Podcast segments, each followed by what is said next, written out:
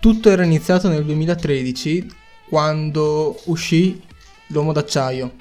Io non lo vidi subito al cinema, ma lo recuperai dopo perché mio fratello aveva comprato dall'edicola del paesino dove stavo, aveva comprato il Blu-ray. Portato a casa, ce lo siamo guardati e mia mamma innamorata di Harry Cavill, mio papà tutto geloso che fa oh, quel mascellone lì non è grosso. A me e mio fratello che ci piace perché aveva uno, un Superman più adulto per quello che poteva essere un Superman adulto. Aveva mm, delle belle musiche, Hans Zimmer aveva creato un'atmosfera incredibile con le sue melodie. Aveva Harry Cavill, dopo c'era anche Kevin Costner, Russell Crowe, con la voce di Luca Ward anche, grande chicca che aveva impreziosito anche questo film, gli aveva dato un significato maggiore anche il fatto di ricordare più volte nel film che Superman è la speranza, che la S che lui ha nel corpo significa speranza. Come ho già detto anche in un episodio, qualche episodio fa, è questo il significato più profondo del personaggio.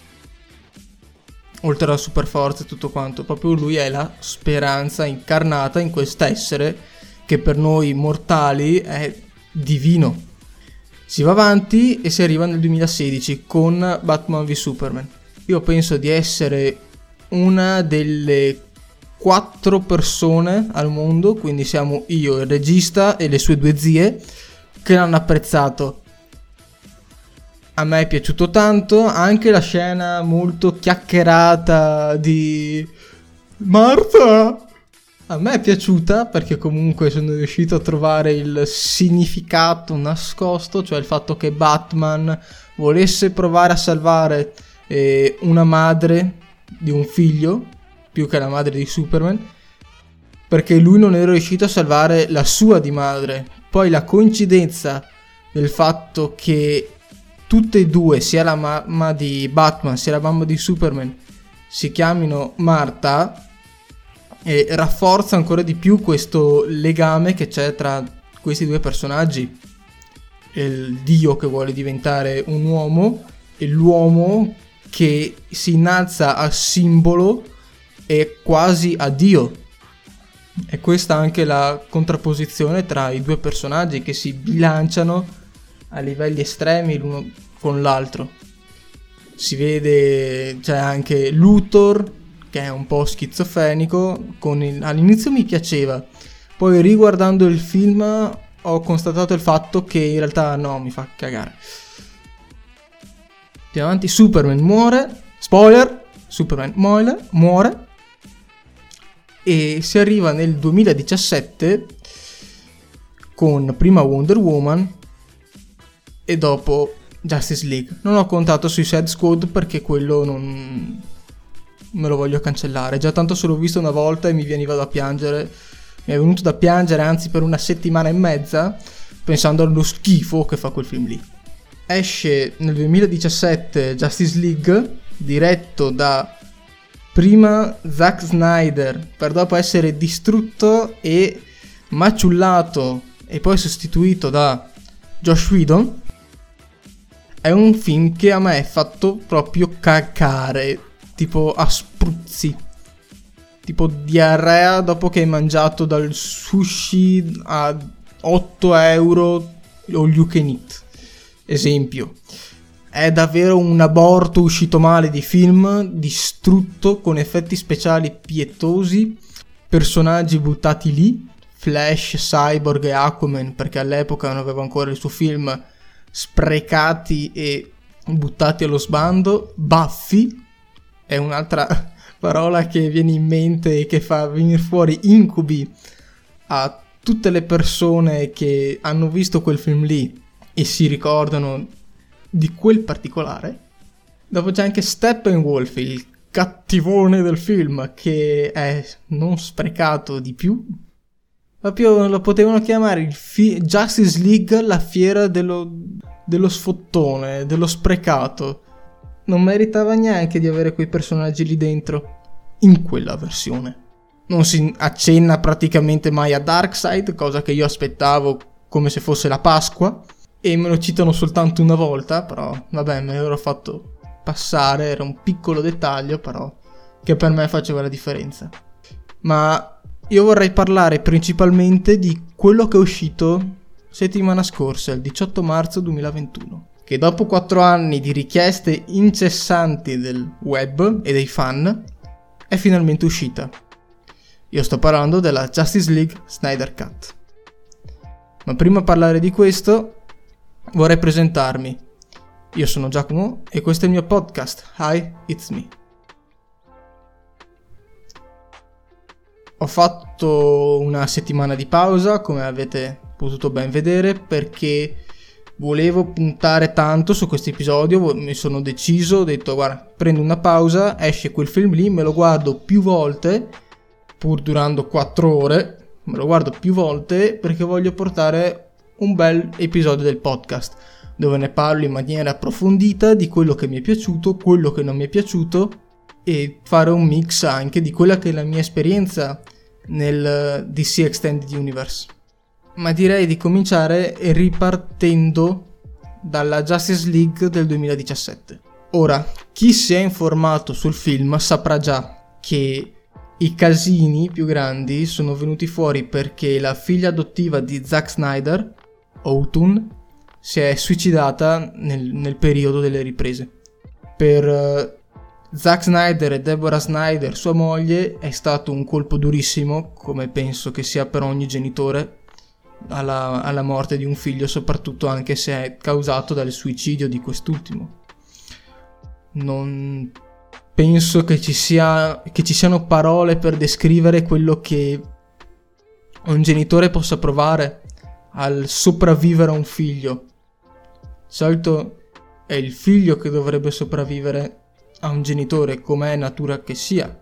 Questo dolore l'ha praticamente costretto a lasciare le, la, la, regia di, della Justice League, pur avendo tanto girato, praticamente aveva già concluso il film. Ma la Warner ha deciso di chiamare Josh Whedon, senza il consenso di Snyder, e gli fa rifare dei reshoot. Il problema qual è?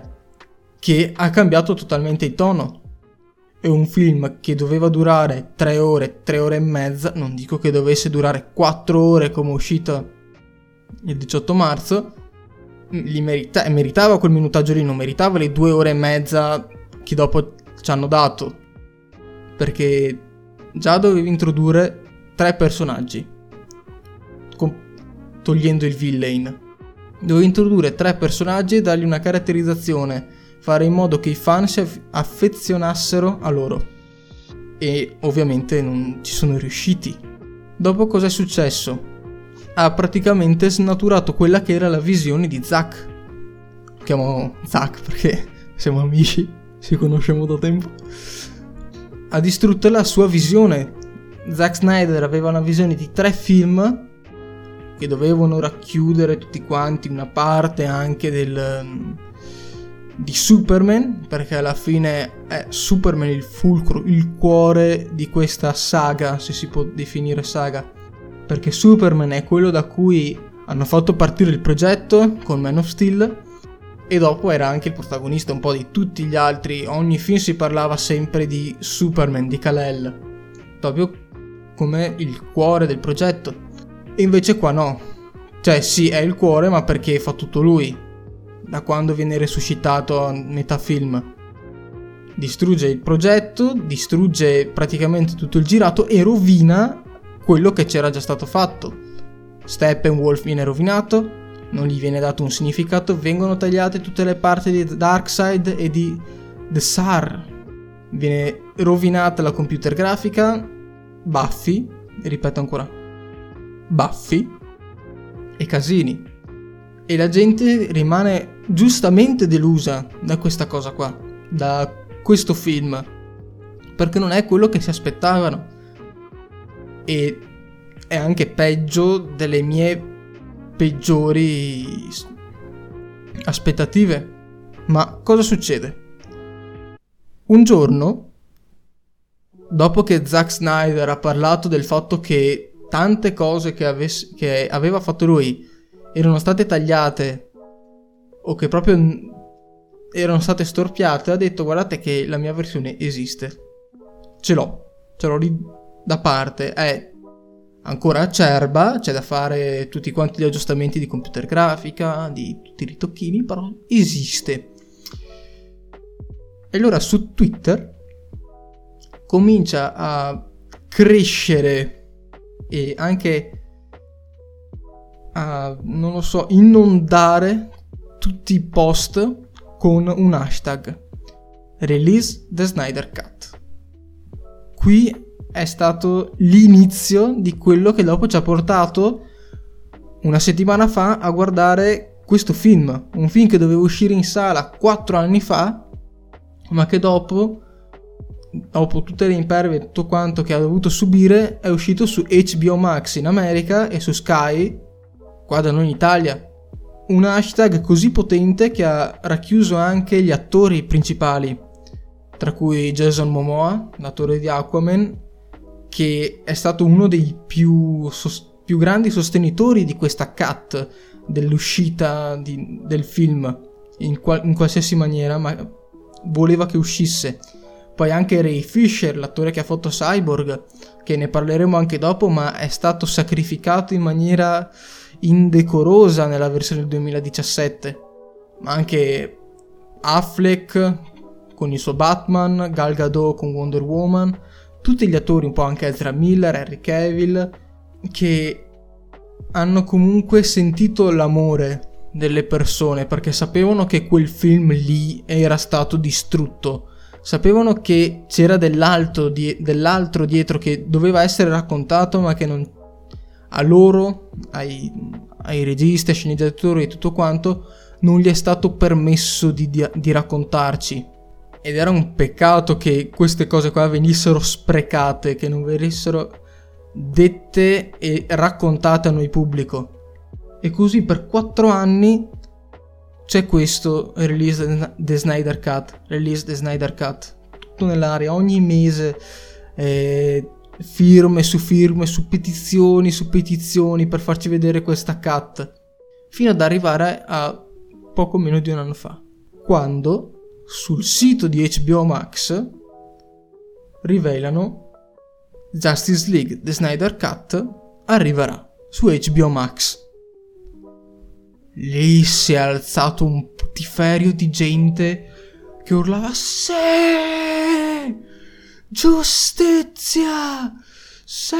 Mamma, neanche fosse la cura per il Covid. Tutta questa gente, tutto questo ammasso di fan felici per l'uscita di questo film e c'ero anch'io in mezzo perché mi sentivo estremamente deluso e orfano della, mm, del film della Justice League, da come era pensato ovviamente da Snyder. E arriviamo al 18 marzo 2021. Esce qua da noi su Sky Atlantic Justice League The Snyder Cut. Io faccio l'abbonamento mensile su Now TV e me lo comincio a guardare. 4 ore 4 4 ore di film. Sapete cosa significano? 4 ore di film. Ora, chi come me è abituato a guardarsi Signore degli Anelli in versione estesa oppure Schindler List in versione estesa, saprà che è una durata che si può gestire. Irishman non sono riuscito a gestirmelo. Lungo, probabile anche un po', mi pare che sia un po' meno lungo di questo Justice League, però pesantissimo, cazzo. Cioè, io l'ho dovuto guardare in tre blocchi. L'ho guardato in un giorno. Però in diverse parti della giornata perché non ce la facevo. Comincio a guardarmi il film e mi, sento, mi rendo subito conto di una cosa. Che il film è stato girato in tre quarti.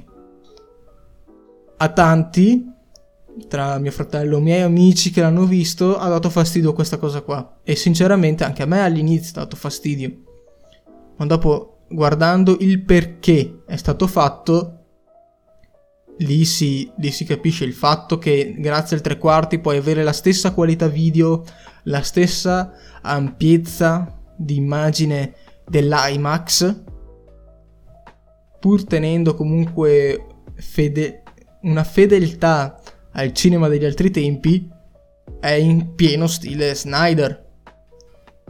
Poi con la sua fotografia desaturata, gli slow motion che sono un vrango di slow motion ogni due secondi, però apprezzabili, perché lui comunque quello che sa fare lo fa bene.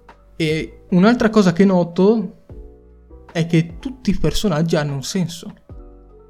Perfino Steppenwolf è un cattivo che mangia il 90% di quelli dell'MCU. Ma perché ha un significato? Cioè, quello che fa lui ha un perché. Non fa, non fa distruggo tutti perché sì. Perché mi stai sul cazzo. Perché? Perché mi stai sul cazzo, stronzo! Cioè, non è così, non è un cattivo del genere. È... Lui lo fa perché vuole tornare a casa. Vuole tornare nel suo pianeta Apocalypse. Dal suo capo Darkseid e da quella che per lui è una famiglia. Famiglia nel più strano dei sensi, però è una famiglia, anche quella. Vedere i personaggi di Aquaman, di Cyborg e di Flash, di coloro perché non erano stati portati sullo schermo fino ad ora, nel, nel DC Extended Universe, ovviamente. È stato bello perché gli ha dato un gran significato e pur dopo aver visto il film di Aquaman del 2018 si, an- si apprezza ancora di più il personaggio interpretato da Jason Momoa. Perché ha molto più spessore, molti più sfaccettature. Si vede che è molto empatico, soprattutto con Cyborg, sul, sul fatto del padre, della famiglia e tutto quanto. Dopo anche il, mm, il fatto del trono di Atlantide viene anche lì accennato, del suo maestro Vulco di Mera, sono tutti personaggi che sì si vedono nel film di Aquaman, ma che se noi avessimo visto quelle scene nella versione de- nel 2017 saremmo riusciti a capirci an- ancora di più. Avremmo avuto già degli spunti su quello che sarebbe potuto accadere. Il fatto che lui va nel, nella statua col trono di Re Atlan dove c'è il suo tridente, che è lo stesso che lui prenderà nel, um, nel 2018 sono cose che ti fanno capire, ah ma allora vedi che c'era già un piano. Stessa cosa anche per Flash, che si vedono le parti con Iris West, il fatto che lui sia fottutamente overpower, la scena finale. Adesso io salto un po', non vado inizio, metà, fine, parlo un po' sfuso, ok? Parlo per chi ha già visto il film. La scena finale nella battaglia, spoiler, però vabbè, scena finale della battaglia dove c'è lui che dopo essersi reso conto che stava andando tutto in merda, decide di tornare indietro nel tempo e comincia a pensare a quello che poi probabilmente farà in, nel suo film, in Flashpoint. Cioè, ovviamente parlo del Flashpoint. Cos'è il Flashpoint?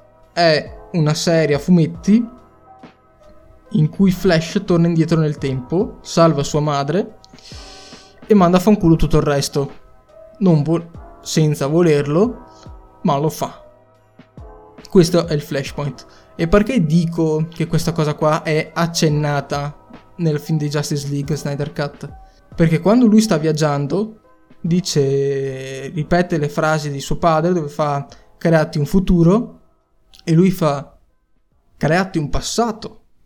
Quindi il fatto di tornare indietro nel tempo, evitare che sua madre muoia e che suo papà quindi vada anche in prigione per questo. Sono tutte piccole chicche, ma per chi ha letto i fumetti, per chi conosce i personaggi, ti portano già avanti di eoni in confronto agli altri. Anche il personaggio di Cyborg penso che sia quello che facesse più schifo nella versione 2017 e che in questa risulta uno dei migliori, se non il miglior personaggio. Un personaggio tormentato che ha un rapporto difficile col padre perché non è mai stato insieme a lui fin da quando era piccolo. E dopo che sua madre è morta e lui, Victor, era lì lì, ha deciso di fare una pazzia fonderlo con la tecnologia della scatola madre e renderlo quello che è adesso, un computer umanoide vivente. e non riesce ad accettare il fatto che lui l'abbia trasformato in questo, in questo mostro. Quindi c'è anche questo rapporto qua con il padre, anche il, con Diana che la prende un po' come se lei fosse suo, la sua mentore. È, è, è molto bello. Si va, si va avanti, dopo c'è Batman che cresce come personaggio anche lui, trova la speranza che aveva perso, che non è più il cavaliere oscuro cattivo che prende i criminali e gli spacca il cranio sulle, sulle staccionate e lo fa con cattiveria. Adesso lo fa, ma con più gentilezza. Questa cosa qua è una cagata che ho appena detto, però per farvi capire che sta tornando ad essere il vero Batman. Superman che lascia stare il costume blu col mantello rosso e comincia ad avere il costume nero. Noi nei fumetti sappiamo che lui ce l'ha perché dopo che risorge dalla battaglia di... contro Doomsday, quel costume lì gli permette di assorbire la luce solare, che è la... praticamente la fonte della sua forza, e per farlo recuperare prima. Però qua è anche il bello, il significato che quello lì è un abito tradizionale kryptoniano a cui lui ha aggiunto il mantello. Wonder Woman che la si vede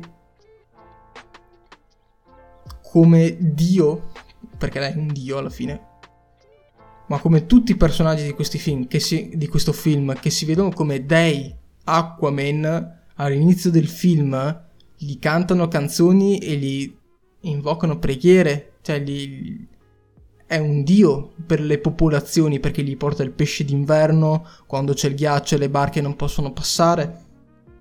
Flash è un dio perché può tornare indietro nel tempo. Cyborg è un dio dei computer, lui può fare qualsiasi cosa voglia con l'elettronica, con tutti gli oggetti meccanici. Superman è, è proprio il dio. Lui è quello che unisce in maniera concettiva la squadra. La scena di quando lui si mette il costume nero e va in, nella cima del mondo, va nello spazio e guarda la Terra e si mette praticamente in posizione da Jesus in the Cross, è, è stupenda. Cioè, quella scena lì, io, boh, mi è venuta la pelle d'oca. Io direi che per questo episodio, visto che vi ho preso quasi mezz'ora, potrei finirla qua.